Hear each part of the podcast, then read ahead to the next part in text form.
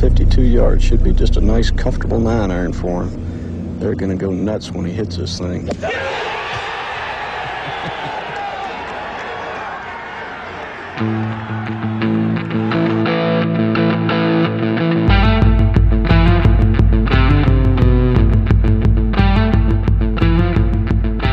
Yesterday's price is not today's price.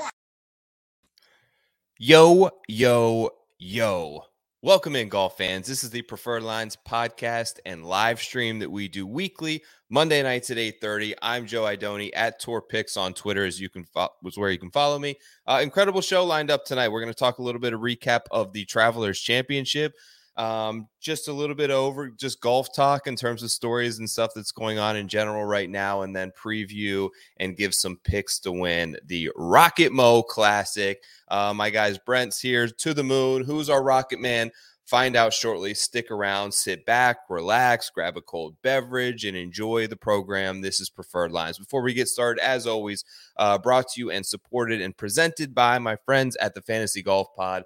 Uh, Chad, Jish, Eric, they're on like a, a, a FGP retreat this week. They're playing a little golf. I saw the boys posted some some active content over there. Make sure to check them out. They're huge supporters of the show be supportive of them as well. Um, I got to mention the Preferred Lines shop, preferredlinesgolf.com slash shop. Just visit the website if you want to buy any gear, any hats, or anything like that. It is all available. It is all for sale. Um, that would be greatly appreciated. As you can see, we don't uh, pound you with ads and a bunch of different sponsors on this show. It's all brought to you from the goodness of my heart. So anything that you can do to support the show is greatly appreciated. Like, subscribe, that stuff goes a long way. Maybe go over and check out the Preferred Lines YouTube page and drop your name in the comments, like my guy Ted here, who says the odds are terrible. I can't necessarily disagree with you, Ted, uh, but I've got a guest coming along, and and right now, actually, let's go ahead and bring him on. I'm excited to talk to him. Just found out off the air before we went hot that we live like I don't know, eight to 10 minutes from each other. Welcome into Preferred Lines from the game day. He has all his content over there for both football and golf. Sam Wagman at S Wagman95. What's up, dude? Uh, nothing much, man. Just just coming off a uh, pretty much kind of a brutal weekend outside of outside of hitting Denny McCarthy first round leader. Uh, we we both suffered a little bit of heartbreak there. I know you were super high on him last week, but outside of that, didn't really hit anything else. So, but you know, we get Rocket Mortgage this week. The odds we get we get to see a non big three for the first time in what feels like months at this point. But the odds are definitely kind of terrible. So there's that, but we'll find a way. Yeah, the odds are what they are. You know, you mentioned Denny. Let's sort of start there. Obviously, um, was was quite a moment. Like the guy almost holed out for 59 and one of the most epic shots that I've ever seen. He's close, man. He's putting the pieces together. I don't want to I'm certainly not going to be the one that's going to rip him for a disappointing weekend, although it was, although I was a bit heartbroken. Um, just the fact that that came in the first round, I think, left a sour taste in a lot of people's mouths uh, who bet him this last week. But if he barely, you know, if he makes the cut by one or two shots and fires that 60 on Sunday, we all all of a sudden love Danny and can't wait to bet him. He's putting pieces together. The ball striking is coming together beyond what I could have ever imagined. And I think it's just a matter of time for him. Maybe next week, I'll talk a little bit about that at the end of the show. But I saw he committed to the John Deere Classic. Uh, maybe just like a single bullet heavy Danny week for me over there, moving some dirt with the tractors. Yeah, I mean that that could definitely be a place. That's that's definitely a place where you know his kind of skill set fits in really nicely. And uh, what would have been really nice here too, I think as well. Yeah, absolutely. So so Ted last week had Keegan 90 to 1. Um, I missed out on Keegan. I probably sh- like looking back on it, there's been a couple winners recently that I'm like, okay, I would have never been there. I would have never been there on Wyndham Clark at the U.S. Open. I would have never been there on Emiliano Grillo.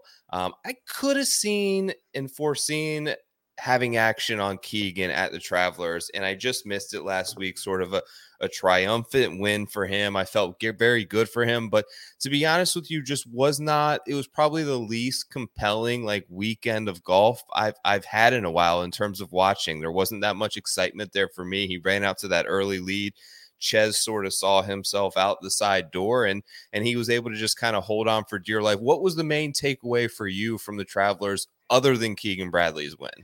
Um, really just how obsolete of a course TPC River Highlands is at this point. I mean, we got multiple 60s, guys firing, you know, 60, 61, 62, just seemingly at will. And, you know, Rory, Rory said it. He, he literally said this course is obsolete.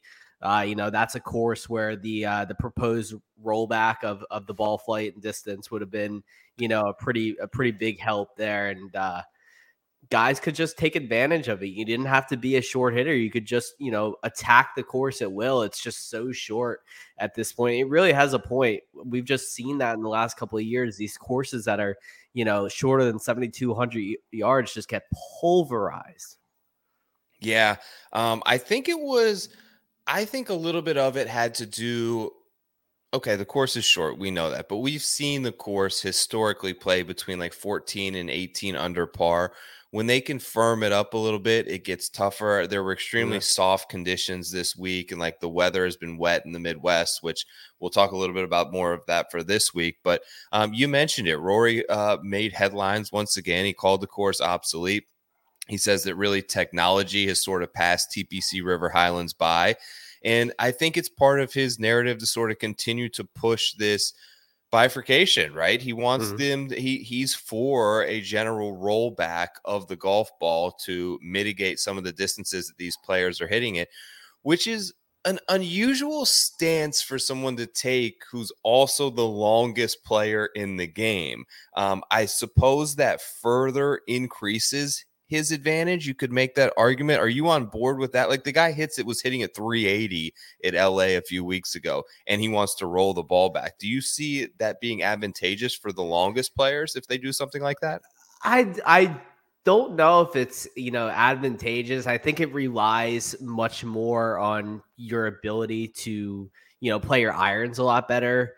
Um, I, I think that's pretty much what we get out of that. So in in that stance, I'm for it. But you know, as a whole, I don't know if you can really do anything. Um, you know, to make these courses any more difficult. You know, even with a rollback, I, I don't know if TPC River Highlands wouldn't have played. You know, what's the difference between what Keegan won at 23 under and you know if if it's a little bit shorter and he wins at 20 under? The course is still you know 6,800 yards is still 6,800 yards. It's yeah. short and there's you know there's still a number of courses that these guys can attack. And as we saw it wasn't just bombers. You know everyone's able to attack that. So i think it's just some courses need to be redesigned to a point uh, you know get some new renovations. And i i don't know if the bifurcation is going to solve everything. We obviously can't have our cake and eat it too but mm-hmm. you know there, there has to be you know something else that can help at that point yeah, for me, and I don't necessarily know the answer to this, but to me, it's less about yardage and it's more about design. Yeah. Um, when I look at even what's happened, like just put into example what happened last week at LACC. Um, it was a par 71. It was it was nearly 7,500 plus yards. Um, and it was really no problem for them. Like mm-hmm. when they go to Pinehurst, and I brought this up because I'm excited about Pinehurst next year. I think yeah. that I've I already kind of have plans that I would like to go see it. Um, but the last three times they've had a U.S. Open at Pinehurst, only one player has finished minus two or better. Mm-hmm. It's not that Pinehurst is an overly long golf course.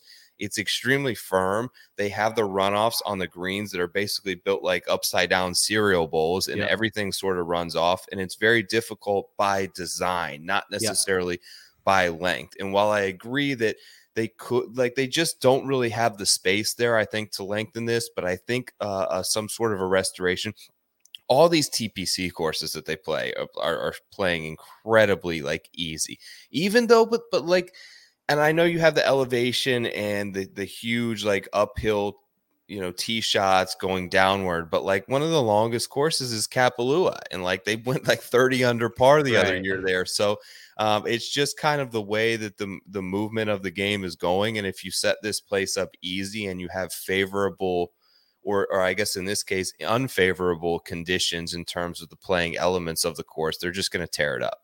Yeah, and even even a course like Augusta National, which plays like seventy six hundred yards, is not a course that people you know note for being difficult because it's long. It's difficult because of the design. Everything about it is difficult, and we've we've even seen guys get up there, you know, in scores this year. So you know, I, I, don't think anything gets solved by making courses longer. And again, like you said, it's you know, it's not about you know whether they have the space. Some of these places they just simply don't have the space to make it longer. It's just restorations, it's renovations, it's you know, deepening bunkers, you know, making the rough more difficult, growing it out a little longer, making those tight areas around the greens and runoffs a lot more difficult. That that's that's what it is. So just reshaping some of these golf courses in a way to kind of limit some of the more modern players in this game who can, you know, attack some of these easier courses. And that's really the only way you can do it at this point.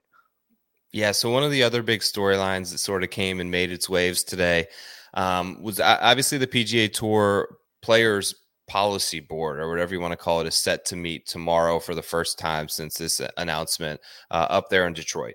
Um, storylines have been circulating regarding rumors that like Patrick Cantlay, official world golf ranking number four player in the world, um, is is upset about this merger, and he's sort of rallying the troops of some players around him um, who are going to be opposing the impending merger between the PIF and the PGA Tour and the European Tour. Um, are you surprised he's willing to sort of now take this stand? I don't know what to think. Patrick Cantlay has never struck me as someone who is going to speak his mind about anything. He kind of seems like he would be much more willing to sit back and, you know, kind of let things happen as they go. I do, I did hear that, you know, he hasn't been able to rally a lot of players to his cause as, as much because of the fact that, you know, he kind of doesn't really have much of a, of a factor outside of being one of the best players in the world but he doesn't really have much of a voice there. So I'm not quite sure what what this. Uh, I, I think the article that I read called it a bloodless coup that has no chance of working. Um, yeah, Eamon Lynch. Yeah, he's he. Yeah, of course. So uh, you know, I'm not really sure what to think. Um, you know, I, I still think that there's not a good chance that this deal even gets held up. I think the Department of Justice is just going to strike this deal down and we're going to go back to where we were a couple months ago, anyways. So, you know, I'm not really quite sure what to think about that. Yeah, so I'm unsure of the the laws behind it, but from my understanding, I feel like it's going to be a difficult case for them to disprove that mm-hmm. um, that this is so there are they going to prove that this is either bad for the game in terms of bad for fans and the and, and particular fans of the sport or is it bad for the players? And I don't, I think that's a difficult point to prove for either. Yeah. Um, if the players are for it in a sense, they're all getting back together and being able to play on similar tours in similar events. And how can you not say that like getting the best players in more events together is a bad thing ultimately for the fans? I think it's going to be difficult to disprove that. I am a little surprised that as someone who is you know, and, and I'll give him credit because he hasn't really taken a stand publicly on the issue throughout. And he's not really taking that publicly now. It's sort of been leaked, but I would be interested to hear some of his points. I find when he speaks to be very genuine and actually interesting when I hear him mm-hmm. speak, but he's really I don't think he holds a lot of weight. Like he doesn't hold a lot of weight with players on tour. He he plays a limited schedule. He doesn't seem to like have a ton of friends outside. Of the world. He just seems course. quiet. Yeah, he just seems yeah. like a quiet guy who, you know, again, like outside of his world ranking, it really doesn't feel like his his stance is going to carry that much weight. That's I agree problem. with you. Yeah, and and what's he really like? And I can understand that certain players being very upset about. I would think Rory would be extremely upset about this because he was hung out to dry and made to look foolish um, for basically a complete year, and now he has all these sound bites out there that he has to retract and circle back. But what has Cantlay really said? Like, what does he have? Um, if if the paydays are end up being bigger, like I don't understand why he's so against it, and that's where um, if he's going to privately sort of take this stance with some players, and he wants to sort of be the leader of this coup, I would like to see him stand in front of a microphone and like tell us his reasons why, and not be ashamed to. Um, yeah. I, I, you know, it's it's a shame that we haven't been able to hear from Jay. I hope he's okay, obviously, but the timing obviously is is awkward with all that happened, and he was going to have to face a very difficult week, two, three, four weeks in terms of the media and, and the assault that he was going to take from reporters. Uh, and he's kind of found his way out of that. So uh, will just be interesting to see. I hope maybe we get he he'll talk a little bit in the press conference about what his grievances actually are with the deal, and that will help me to learn a little bit more. Yeah, absolutely. And I I feel like it's tough because from from a player standpoint, the PGA Tour was never going to be able to you know down the road year after year be able to continually pay out this you know this enormous amount of money that uh you know the the the PIP fund uh, that Monahan put into place, I don't think that was sustainable. And yeah. the PIF, you know, investment, you know, enables that. So, you know, is this bad? Is this bad for golf? Uh, not in the future sense, no. And like you said, it gets us back to uh, you know, back to having all the players together eventually, you know, depending on how the PGA Tour and Jay Monahan or successor, whoever whoever it is, decides to institute how the live golfers get back on tour. But I personally think Jay Monahan's done as the commissioner. I don't think he could survive this from a PR standpoint. Um, you know, I'm not gonna I'm not gonna say the guy is faking a medical, you know, situation here, mm-hmm. but I think this is a pretty convenient way for him to get out of all of the uh, the media assault he was going to take from this. Yeah, I can't stand him. I, I give him maybe he may have it gave himself a little bit of an ex- time extension with this medical situation, but certainly the clock is ticking. On, in under a year, he'll be out of there. I have no doubt. Whether it's the players who get him out or whether it's the actual like Saudis who end up getting him, he has his golden parachute. I'm we sure. Had, we used you for what we needed you for, and now you're out. There's no doubt in my mind they're going to do that if the players don't do it first. But like for Cantlay I'm just uh, like I, I still don't get it. Like, is the the paydays in golf are going to be bigger? It makes the game more sustainable. It brings the best players back together. The players that I can see this hurting are those with like a brand, like a Rory or a Rickie or just like yep. Patrick Cantlay has no brand. He has no interest in creating brand. All he's here to do is be a silent assassin and play golf. And like this only helps that in a sense. Like he is he's not even on social media. He doesn't have a Twitter account. He never posts anything. Like I, I he's got DeWalt tools on his cap. Like what is he selling himself as as a personal brand that this is going to potentially damage? That's where he loses me in this, which is why I think I would love to hear a little bit of an explanation from him. Yeah, I definitely think any explanation we get from Cantlay is going to be interesting, and i am with you. I want to hear it because I, I have such a I have such a limited opinion of him eh, because he's been put up on this pedestal as far as you know his golf acumen is, and we haven't even seen him do anything. The guy doesn't compete in majors that well. You know, outside of the tour championship, he really hasn't you know been a factor at anything crazy, and yet here he is. You know, he's on the policy board yet we don't really even know what his public stance is until everything's been leaked here. So that that's that's an interesting wrinkle to me and something I'll be looking here as well. Yeah, so I want to talk to you just briefly about like golf betting in general, like a big macro lens look at things, because earlier in the year, there were many, including myself, who saw what was sort of transpiring in the game in terms of who was winning tournaments. It felt mm-hmm. like Rahm, it felt like Scheffler, it was a little bit of home on the West Coast it felt like your strategy that um, we all sort of fell in love in terms of betting golf with is that these long shots and these meat and potatoes range of 30 to 60 to 1 really had a great opportunity to win each and every week. Felt like that wasn't the case anymore. And your winner was just coming from the top of the board, pepper the top. Like you got to take one of the top three things have sort of shifted in the dog days of summer a little bit, and the pendulum has sort of swung back where we had Clark, obviously, at the U.S. Open and the Wells Fargo. Jason Day was a decent number at the Byron Nelson. We had Emiliano Grillo win. Um, we had Nick Taylor win recently. We just had Keegan Bradley win at a big number that Ted had at 90 to 1. Do you feel like you are sort of evolving your strategy or is it something that you just have a consistency of year over year that you know your quota is going to be hit from a certain range or is it something that you're constantly adapting with these trends as they transpire Yeah, so I'm I'm only I'm only a few years into golf betting myself, and I really only got into it last year. But what I've seen from from that year over year is, you know, we tend to we tend to see these guys, especially with the designated events this year. That changed everything.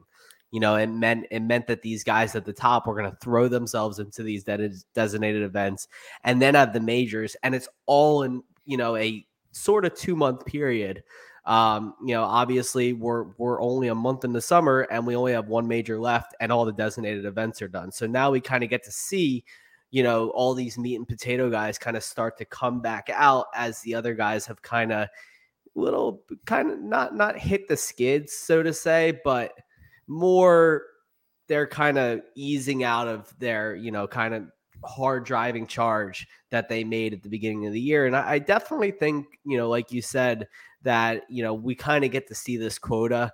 You know, we know these top guys are going to win. You know, obviously it was Rahm this year, it was Scheffler last year, and now kind of Scotty's taking a back seat. But realistically, Scotty could have won every single event that he he had played in the last two months if yeah. the guy if the guy didn't putt like Luke List. So you know, realistically, you know, we're we're kind of hedging our bets by saying, you know, the you know the guys, you know, it all evens out when you know he could have easily won, but that's that's just golf. It's it's tough to do it over four days.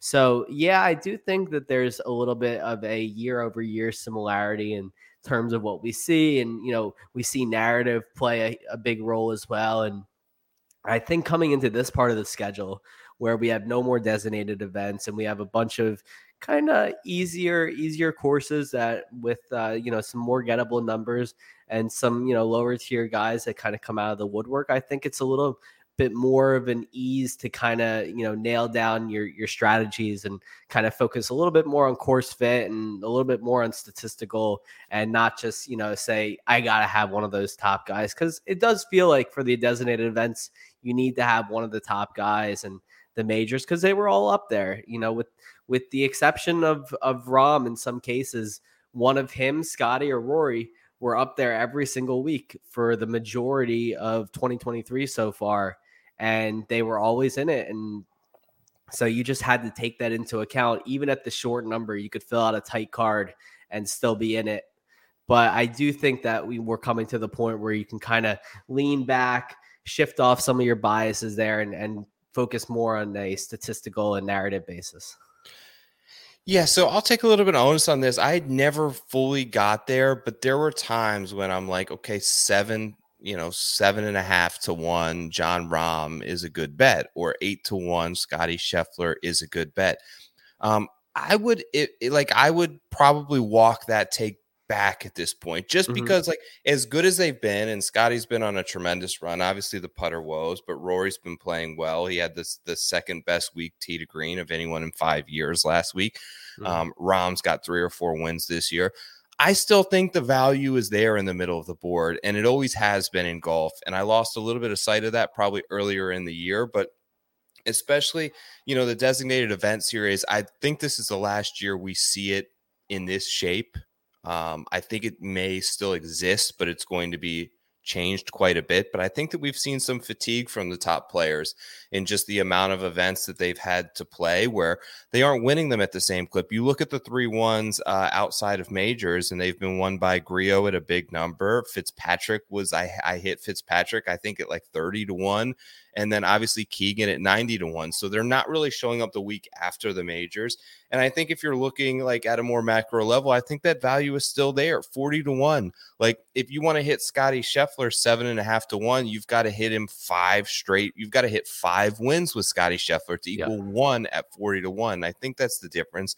So I think like if I'm looking back on the year, I think continuing the same strategy. I think that middle range, like starting at 16 to 1, would probably be like around the lowest you would want to go. And then moving up to that middle range, I think is ultimately the best way to probably bet golf. And let's talk a little bit about this week. So, Detroit Golf Club, here's what I got in terms of course notes. And you tell me if you have obviously anything to add. So, we've seen it now for this is going to be year five in Detroit for the Rocket Mortgage Classic, sort of classic, quintessential like bomb and gouge. Like that's what everyone's going to Mhm. think at first. It's a short Donald Ross design uh, golf course with with short par fours and four par fives, which are all very gettable. Um, three of the four plays some of the easiest par fives on court on tour. Excuse me. Um, they're bent grass greens, but I we talked to and, and my guys over the tour junkies told me they have some insight from some caddies who have been to this event who think that it puts a lot more like Poa and it is a bend like sort of a blend between the two. So sort of to keep that in mind.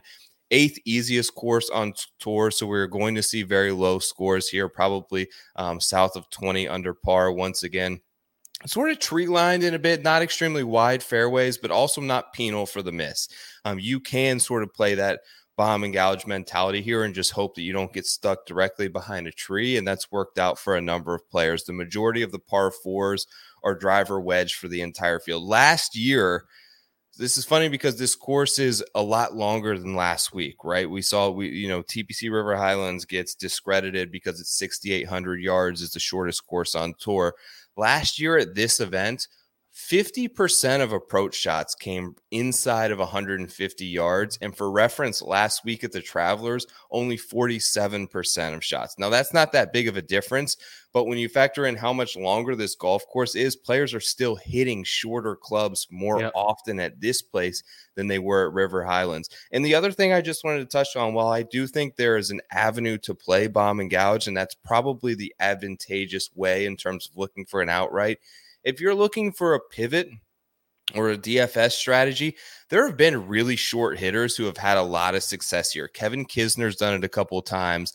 Um, the year that Bryson and Wolff sort of went toe to toe, the next three on the board were Kisner, Willett, Ryan Armour, who's probably the shortest guy on tour. 2019 was Lashley, Redman, Roach. Even in 2021, outside of Cam Davis, you had Troy Merritt and Alex Nor in there. Like these are plotters. These are guys Yeah. who are going to hit 65% of fairways and hit it 285 off the tee. So there are a lot of different avenues, I think, to play this golf course. Um, what anything that I missed there, or you have anything to add? No, and I, I I'm totally in agreement with you. I've I've zero issue pivoting away from a bomb and gouge strategy and just focusing on guys who can hit their wedges close. Um, you know, good drives gained, making birdies. You know, kind of kind of attacking these smaller greens. They're the 12 smallest greens on tour. You know, so they're they're not too big. So you know, looking looking inside that you know five to ten feet uh, metric as well. But yeah, I kind of just want guys who can stick it close and and sink sink their birdie putts. I'm I'm not too con- too overly concerned with being able to drive at 320 here, and you know, you know for for for the same reasons Troy Merritt's number one in my model this week. I don't know how the heck he got there, but he's sitting right right atop of it. So and uh, like you said, uh, the the few guys I have on my card right now, none of them are bombers. So you know, I'm I'm totally on board with it. All right, let's talk some boys and bet the board.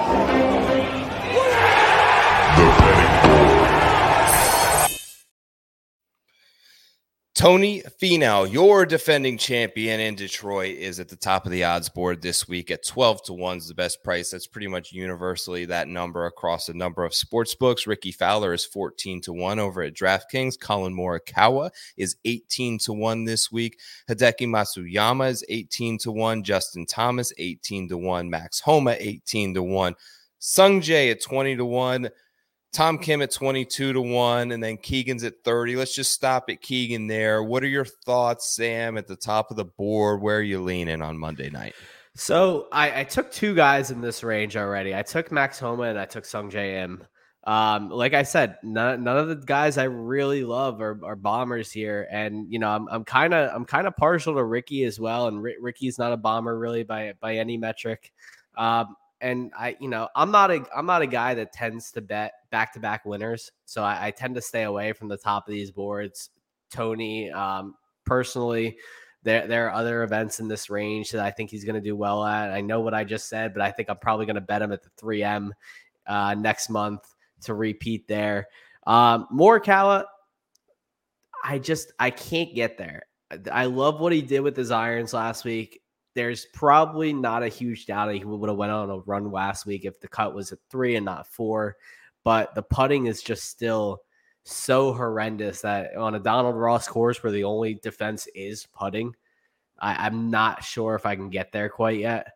Uh, Hideki's the I think Hideki's the real wild card here.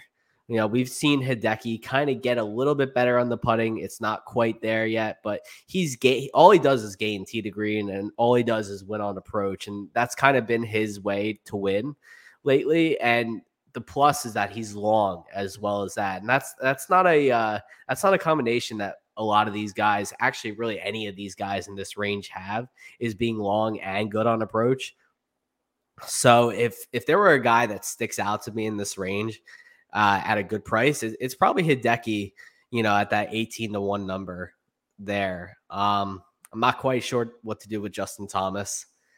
But, you know, I, I got to Homa and I got to Sungjae, and these are just two guys that I think are undervalued at, at this point. You know, Sungjae gets a bad rep because he's he's had those four bad weeks uh, from the PGA to the US Open, three missed cuts, and a uh, T40, I think it was at the uh, Byron Nelson, right?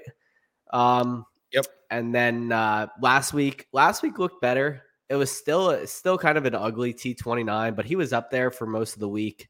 Uh, he had some announcers jinx issues on Saturday that kind of did him in there.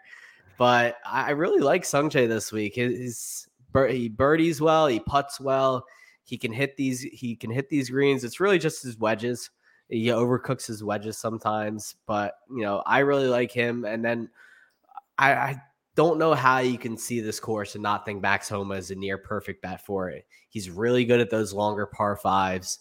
His his putting's been up. It's been up and down lately.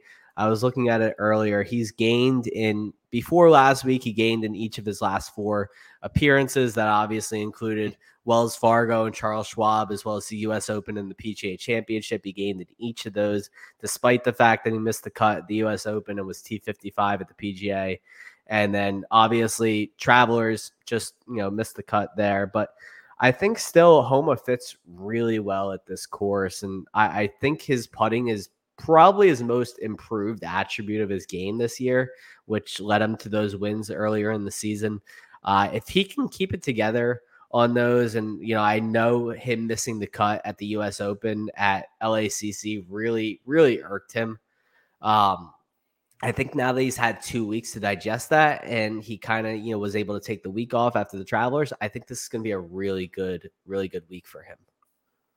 Okay. I think I have I have two different guys, but I think I'm thinking a very similar strategy because they're in the same range. Let me start here though. I, am not betting Finau. I think that and I don't usually ever like to say this, Sam, but just because I know this is ultimately going to get clipped when he probably wins, but Rickie Fowler is a terrible bet at 14 to 1. Terrible. Oh, absolutely. Bet. He's playing great. You don't bet that number on Rickie. Like when you have these other guys behind him at six, four points who are much better players than him. Uh, you just, just wait. Just like be patient. Like he's playing good. The form is back let him miss a cut, let him finish 36. He's a little fatigued, and then catch him at 35 to 1 at the Scottish Open or something like that when he's back to a reasonable number. This is absolutely like buying in on a stock after it just went up 20% the previous week on some like news that you missed. You missed the breaking news and you missed the jump, and now you're buying in at all time high horrible move. Okay, the two guys for me, and I'm in the, basically the same range as you, but I took two different guys. I took Hideki and I took Tom Kim. So I got Hideki at 20 to 1. Um, he's been really hitting it nice. Yep number one in opportunities gained, which is basically birdie looks inside of 15 feet that he's giving himself. Um, the wedge proximities have been fantastic for him. The ball striking numbers have lined up great as well. And then Tom Kim is probably my favorite play this week. And I was heavy on him last week and he struggled the opening day, but he rebounded really well and had basically a Friday, Saturday, Sunday that I thought were very very positive for him. A seventh last year at this event in basically one of his, it may have been his debut. I don't remember. It was one of the first events that he played, though. Um, and then he's just so I looked at basically parf. I looked, I, I, filtered a lot of stuff out with basically based on easy scoring conditions because mm-hmm. I think given how soft it is, there was some news that a bunch of trees fell down and they've been yep. experiencing a ton of rain this week. The course is going to play like I think probably 23, 24 under, much like we saw last week, is going to get you there.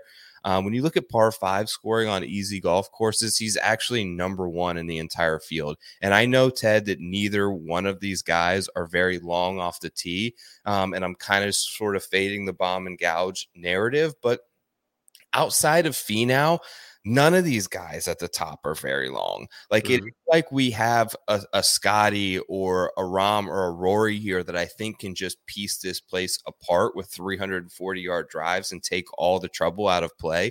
Um, the best players in this event from Sungjae, Hideki, Tom, I mean, JT is borderline, Homa, Rickie, Collin, like none of them are, they're all kind of very similar more accuracy type players, I would say.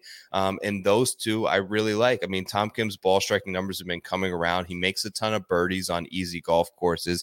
Obviously, his win also came at a Donald Ross design golf yep. course over there at Sedgefield. So um, I like those two. I just really like the amount of shots, and I paid a lot of attention to you're going to hit half of your approach shots from like 75 to 150 yards this week how dialed in are you with those clubs? And both yep. of those players seem to be two of the better ones in this range for me. I got a 20 on Hideki. I got a 22 on Tom, which is still obviously readily out there. Um, so those are my two guys that I'm sort of bundling up a package deal tag team at the top. Yeah, and uh, that was that was a big thing for me looking at Sedgefield and uh, you know courses like that that have been similar here. I'm not paying as much attention to course history since we've only had it for four years. Um, yeah. That was one of the things that mainly led me to Sungjae as well was his history at um, at Sedgefield as well as you know his history at uh, you know TPC Twin Cities, which is another course that I think is a little bit similar to this, mm-hmm. where the 3M Open is. Um, played well there. He's got a runner-up finish there. I really like Tom Kim. He was he was the first he was the first guy out of this range or the last guy out of this range for me. And like I said, Hideki was right behind him. So I guess we're kind of just flipped on that, but definitely, definitely agree with, uh, with your, with your, with your, uh, idea there. All right. So 30 to one range. We got Keegan back fresh off the win. Cam Davis, um, obviously defending champion. Did he win it last year? Um, no, two years ago. Yeah, he two won years two ago. years ago.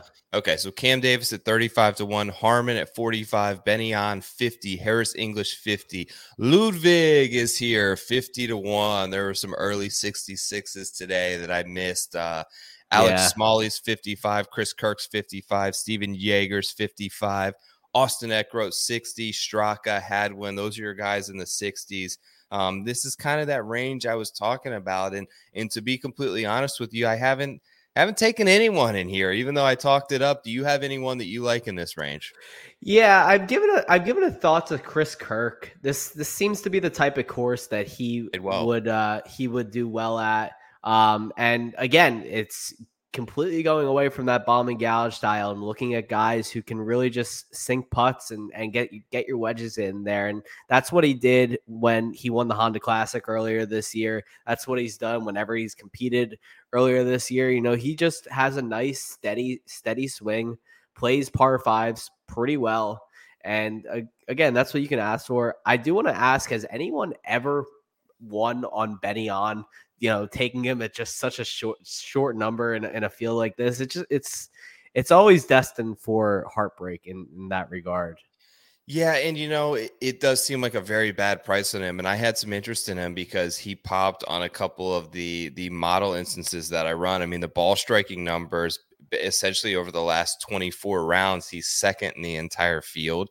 Um, yep. He's fourth in driving distance. So Benny An all of a sudden has a ton of pop in the bat, but he just plays those par fives well too. Yeah, he does. He didn't make it there for me in terms of uh, actually playing kind of a little bit worse than his baseline on easy golf courses and mm. like the putting thing. So let me ask you because it's weird how I feel like a, a, lot of content creators, and I'm victim of this as well, will sit here and and tell everyone that putting is so variable and you can't count on putting and it could flip at the drop of a hat. Um, but then like weeks like this, you're like, oh, he, he's he has to putt well to win. Like, who are the good putters? Benny An's obviously not one. Does where do you stand on the stance of of of how important strokes gained putting is when trying to predict how players going to do? It's it's there. I mean, the the problem is when when the course when the course's only defense is tough putting greens, you kind of have to look at putting as as something that does make a big deal. And one of the things I noted is that each of the last 3 years, every single player in the top 5 has gained strokes putting.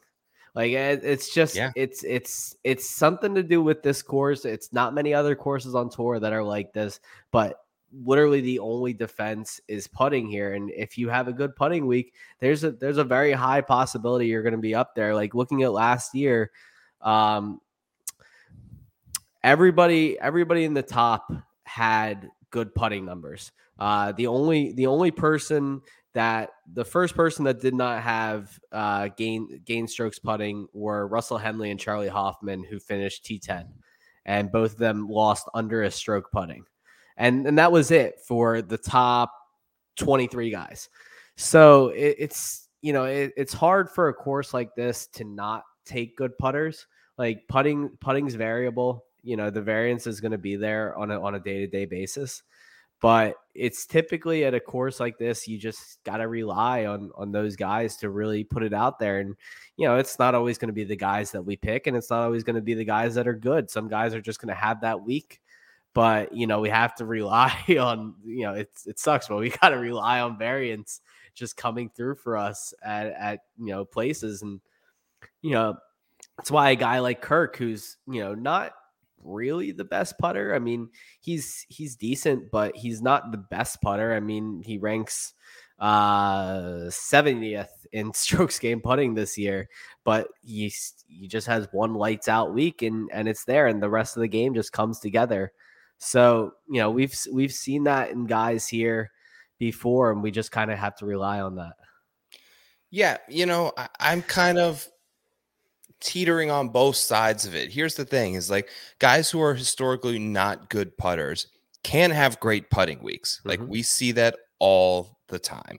Mm-hmm. Um, we saw it with with with List um, out at Torrey Pines. We saw it with Adam Svensson in the fall, who was not a good putting. All of a sudden, he gains ten strokes putting, he right. wins. But on the other side of it, like putting, if you look at like the top five in putting in a PGA Tour season, it's one of the more consistent stats year mm-hmm. over year. Like Denny is the number one putter in the world for like five straight years, yep. and he's always up there. So it's like for a player like him who actually has it as a skill and an asset, it's really not that variable. It's really right. when he goes out there and gains four strokes putting in an event, it's one of the more steady stats that you can kind of rely on for a player like McCarthy. But there are other players where certainly you are going to need a spike week, and certainly I look at guys who can showcase that. So if they're consistently losing, okay, they lose one, two, three in a row, but all of a sudden they have a week where they gain six strokes putting. Like those are the guys I'm enticed to take in an outright market. If you can put, you know, if you can spin the wheel and hit it on the right event um, when other things go right, it could eventually get there. So I mentioned that I kind of skipped over this range. I have a couple uh, sort of in the bomb range. There's a lot of guys up here. Sargent's very highly um, sort of going to be touted this week. Brandon Wu, I looked at very closely. Hojgaard is up there at a good number, which I know people like. Justin Suh's been playing well. Mark Hubbard's the guy that I took. Um, okay. Two top nine finishes in his last four starts. I think the iron play is really turning around. He gained 1.8 strokes uh, on approach last week despite a miscut. I think this could be a decent rebound spot for Hubbard. And then two guys I feel like very similar games for me. Um, young and old, Will Gordon and Luke List. Like they're both bombers. They're both in the top 12 in terms of driving distance. They're both not very good putters. And what I mentioned there is like having the ability to sort of have a spike week, um, I think could be sort of pivotal for both of them. Getting Gordon. I've kind of just been missing on Gordon for a while, but I feel like these players that I stick around with, I've always had really good success, like sticking with them when they're at triple digit odds. I think to like Svensson, and there's a bunch of other ones who have just kind of like I see something in them, and you just got to kind of ride the form hit or miss. He's had like four really bad putting weeks in a row, but there are weeks when it spikes, man. And, and when it does, he basically top 20s, which he also did at the Canadian Open, despite losing like five and a half with the short game, uh, finish 18th there. So he has some ability. Luke List has kind of like quietly put together some really nice approach weeks 8.2 at the Memorial, uh, 2.9 last week. Charles Schwab was another decent week. Byron Nelson was okay. He's just so long off the tee. I think that he hits driver here a lot. And he's one of maybe 15 guys in the field that I think could have a big leg up if they're able to be accurate with it this week.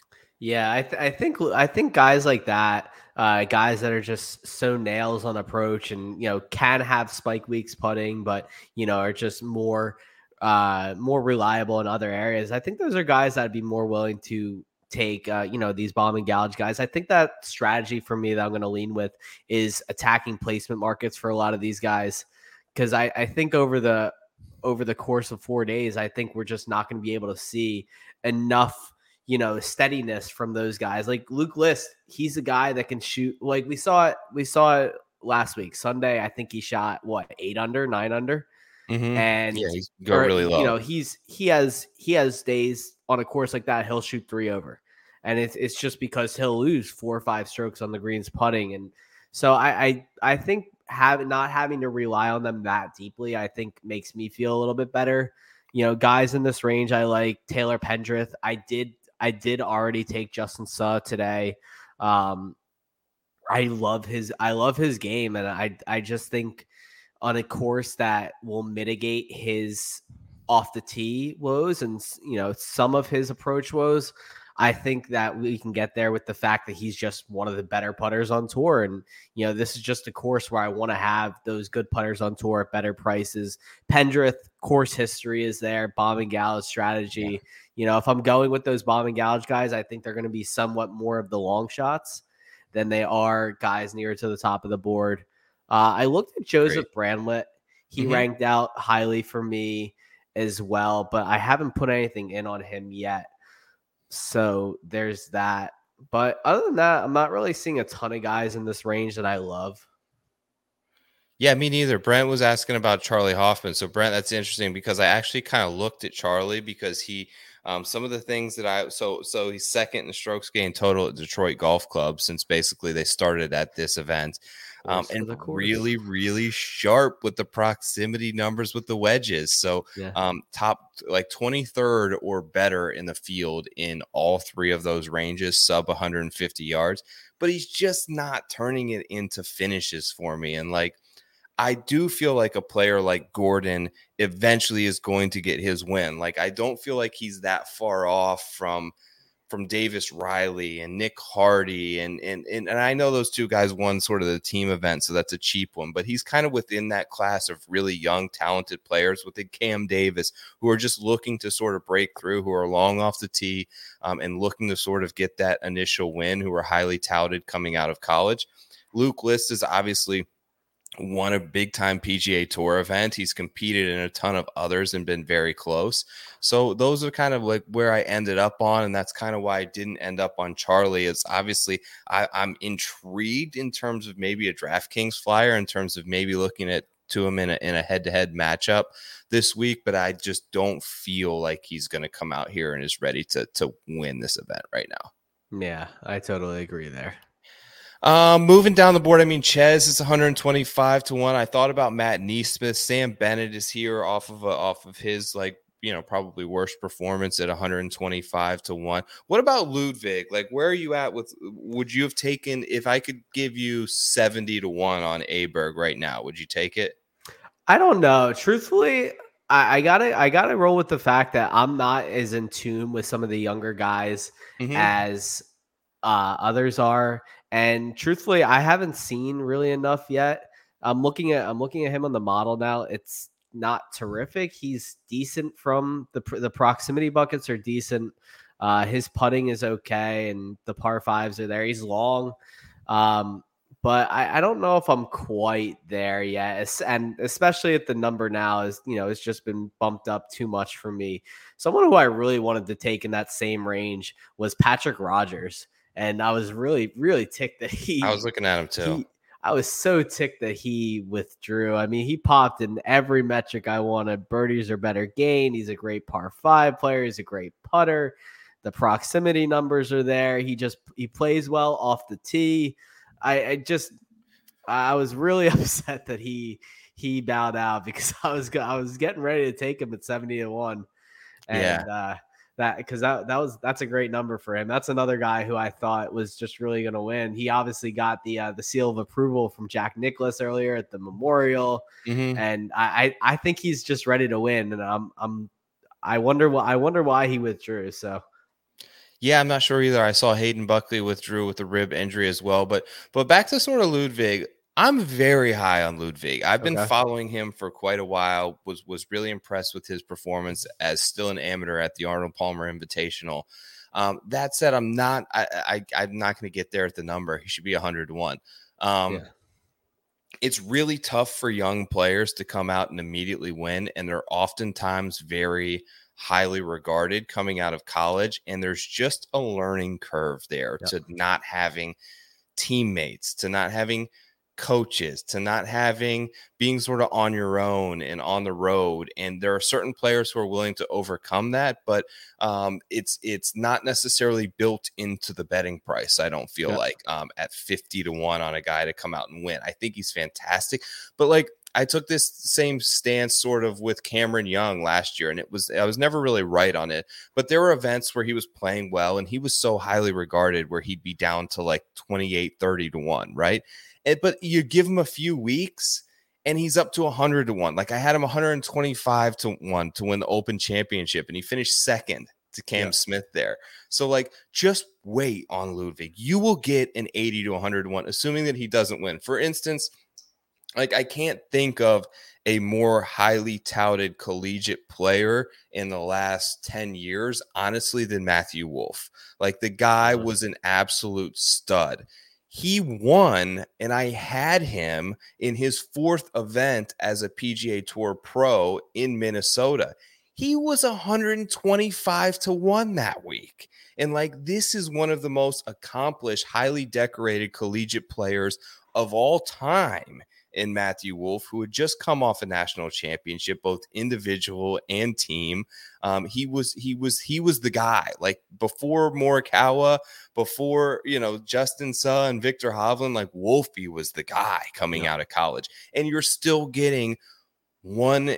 You're still getting 2.5x the price you're getting on Aberg right now in like his fourth start. So um, I just don't see it. I think just maybe I'm excited to watch him. I hope that he plays well. I think that he will play well, but I'm just going to pause and wait until maybe a little bit of the shine wears off and he floats back up to Yeah. like 80 to 1 plus and then I think that's the spot where I'll be, be comfortable taking him. Yeah, I mean, look at look at how much of a course correction we've had to take on Cameron Young, and I am I'm what I love Cameron Young. Like I have a, a true illness in betting him each and every single week, and just uh, every week I say he can't keep doing this to us, right? Like he can't just keep Yeah.